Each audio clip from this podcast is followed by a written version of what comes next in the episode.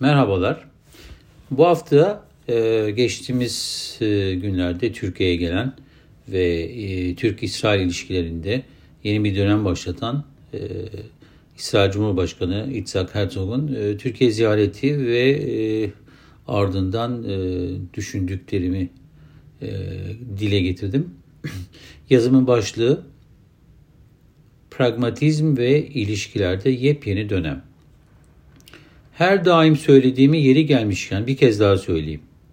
Sokaktaki herhangi bir Türk Yahudisini hayatınızda neyi kaybetmek istemezdiniz diye sorulursa vereceği cevap diğer bir dindaşına göre genelde aynı olacaktır. Şöyle demesi muhtemeldir. Kendimin ve aile fertlerimin sağlığının onurlu ve bağımsız bir şekilde yaşayacak kadar maddi varlığımın ve de Türkiye-İsrail iyi ilişkilerinin kaybedilmesini istemezdim. Evet bu üç şeyi muhtemelen sokaktaki herhangi bir Yahudi'ye sorsanız bu şekilde cevap verecekti. Geçtiğimiz hafta 2008'den sonra ilk kez bir İsrail liderin Türkiye'ye resmi ziyaret yapması ve ziyaretin olumlu görüntü ve mesajlarla arzu endam etmesi Türk Yahudilerini ziyadesiyle mutlu kıldığını söylemek pek de mümkün. Özellikle 2010'daki Mavi Marmara olayı Türk-İsrail ilişkileri tarihinin en olumsuz ve o güne kadar görülmedik kadar acılı ve zorlu zamanı olmuştu. Ve 2000'lerde uçsuz bucaksız Konya Ovası semalarında İsrail jet pilotlarının uçuş talimi yaptığı günlerden büyük elçilerin ve elçilerin karşılıklı olarak çekileceği ve ilişkilerin sadece özel sektörlerin karşılıklı ticareti seviyesine kadar ineceği günlere gelinecekti. Yakın zamanda ise Türkiye'nin izlediği dış politikasının bölgede kendisine çok az sayıda dost bırakması neticesinde pragmatizm devreye girecek ve farklılıklara rağmen komşularla ve diğer bölge devletleriyle iyi ilişkilerin tekrar rayına oturtulması yönünde ciddi adımlar atılacaktı. Bölgenin bir barış vahası olması adına bölgesel büyük bir güç olan Türkiye nihayet konumunun gereğini yerine getirmeye karar vermiş olacaktı. Bunlardan biri de İsrail ile ilgili olacaktı.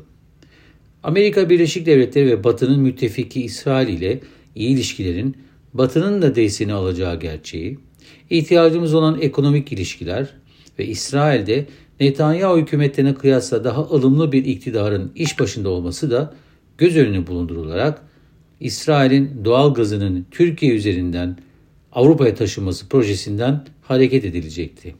Türkiye, İsrail ile yakınlaşma adına önemli bir adım atacak. İsrail de durumu bir müddet gözlemledikten sonra bu adıma olumlu cevap verecekti.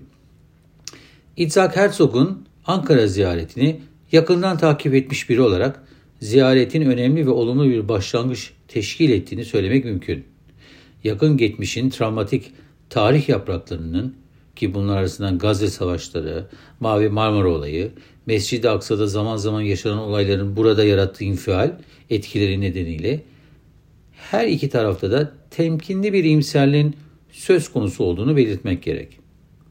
Herzog'un basın toplantısında açık açık ünlü Anglo-Sakson agree to disagree yani anlaşmamakta anlaşma sözüne refere edercesine söylediği her konuda anlaşamayacağımız konusunda peşinen anlaşmak zorundayız sözleri yeni dönem ilişkilerinin bu düzlem üzerinden ilerleyebileceğini vurguluyordu aslında. Evet bu söz özellikle Filistin meselesinde aynı yöne bakmıyoruz ama bir sürü ortak çıkarlarımız bağlamında anlaşabileceğimiz yığınla konuda her iki ülkenin bilançosuna olumlu katkılar yapacak adımları atabilirizin dolaylı mesajıydı muhtemelen. İsrail Devlet Başkanı'nın amacımız ülkelerimiz ve halklarımız arasında dostane ilişkilerinin gelişmesinin temellerini atmaktır sözü de geçmişte kaçan bu fırsatın tekrar yakalanabilmesi yönündeki tarihi adımı simgeliyordu. Bizim tarafta ise Cumhurbaşkanı Tayyip Erdoğan'ın sarf ettiği şu sözlerde ziyaretin amacını özetliyordu adeta. Şöyle demişti Erdoğan.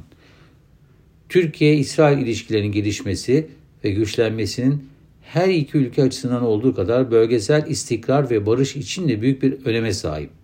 Bölgemizde barış, huzur ve birlikte yaşama kültürünün yeniden hakim kılınmasına katkı sağlamak bizim elimizdedir. Pozitif bir gündem üzerinden ikili işbirliği ve bölgesel diyalogumuzu ilerletebildiğimiz ölçüde fikir ayrılığı yaşadığımız konuları ele almamız da kolaylaşacaktır. Ez cümle bu yeni dönemin anlamı farklılıklara rağmen başlatılacak iyi ilişkilerin bölgesel sorunların da çözülebilmesine katkı sağlayacağı gerçeğini yatmakta.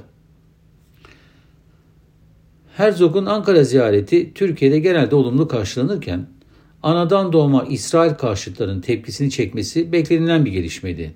Onlar için bizim çıkarımıza da hizmet etse İsrail ilişkiler asla geliştirilmemeli. Bu tür bir yaklaşımın sürekli dile getirdikleri Filistinlerin mağduriyetinin sona ermesi anlamında ne gibi katkıda bulunabileceği tam bir muamma. Aksine iyi ilişkilerin bu konudaki iyileştirmelerin hatta zor da olsa paradigma değişikliklerin önünü açacağı gerçeğini nasıl anlatacağız? Bu arada iktidara en yakın gazetede ünlü bir gazetecinin son yazdığı yazısındaki İsrail'i haritadan silmek sadece İslam dünyasını değil bütün dünyayı rahatlatacak bir mutlu olay olacaktır. Sözlerine ne diyeceğimizi bilemiyoruz. Merhum Yaser Arafat'ın çok yıllar önce bile terk ettiği, köhnemiş ve bugün reel politikada karşılığı sıfır olan bu temenniyi nereye konumlandıracağız bu umut dolu yeni tabloda? Birleşmiş Milletler kararı ile kurulan 74 yıllık ve 9 milyon nüfusu bir ülkeyi haritadan silmek ne demekti bu çağda? Masa başında savaş oyunu mu oynuyorsunuz? İnsanın en büyük trajedisi saplantıyla inandıklarının hayatı boyunca gerçekleşememesini görmek olmalı. Çözüm ise gerçekleri neden sonuç ilişkisi odağından görebilmek ve bunun üzerinden varsa yanlışları düzeltmeye çabalamak değil midir? Erdoğan ve Herzog başta bölgesel barış ve kendi halklarının refahı için çok önemli bir adım atmış durumdalar. Yeni bir hayat kurmanın, hayatın anlamı adına yenilikler içinde olmanın en başat örneğini sunmuş oldular toplumlarına ve dünyaya. Tıpkı Herzog'un basın toplantısına dile getirdiği Nazım Hikmet'in yaşamaya dair şiirinde olduğu gibi. Yani öylesine ciddiye alacaksın ki yaşamayı, yetmişinde bile mesela zeytin dikeceksin. Hem de öyle çocuklara falan kalır diye değil. Ölmekten korktuğun halde ölüme inanmadığın için yaşamak yani ağır bastığından.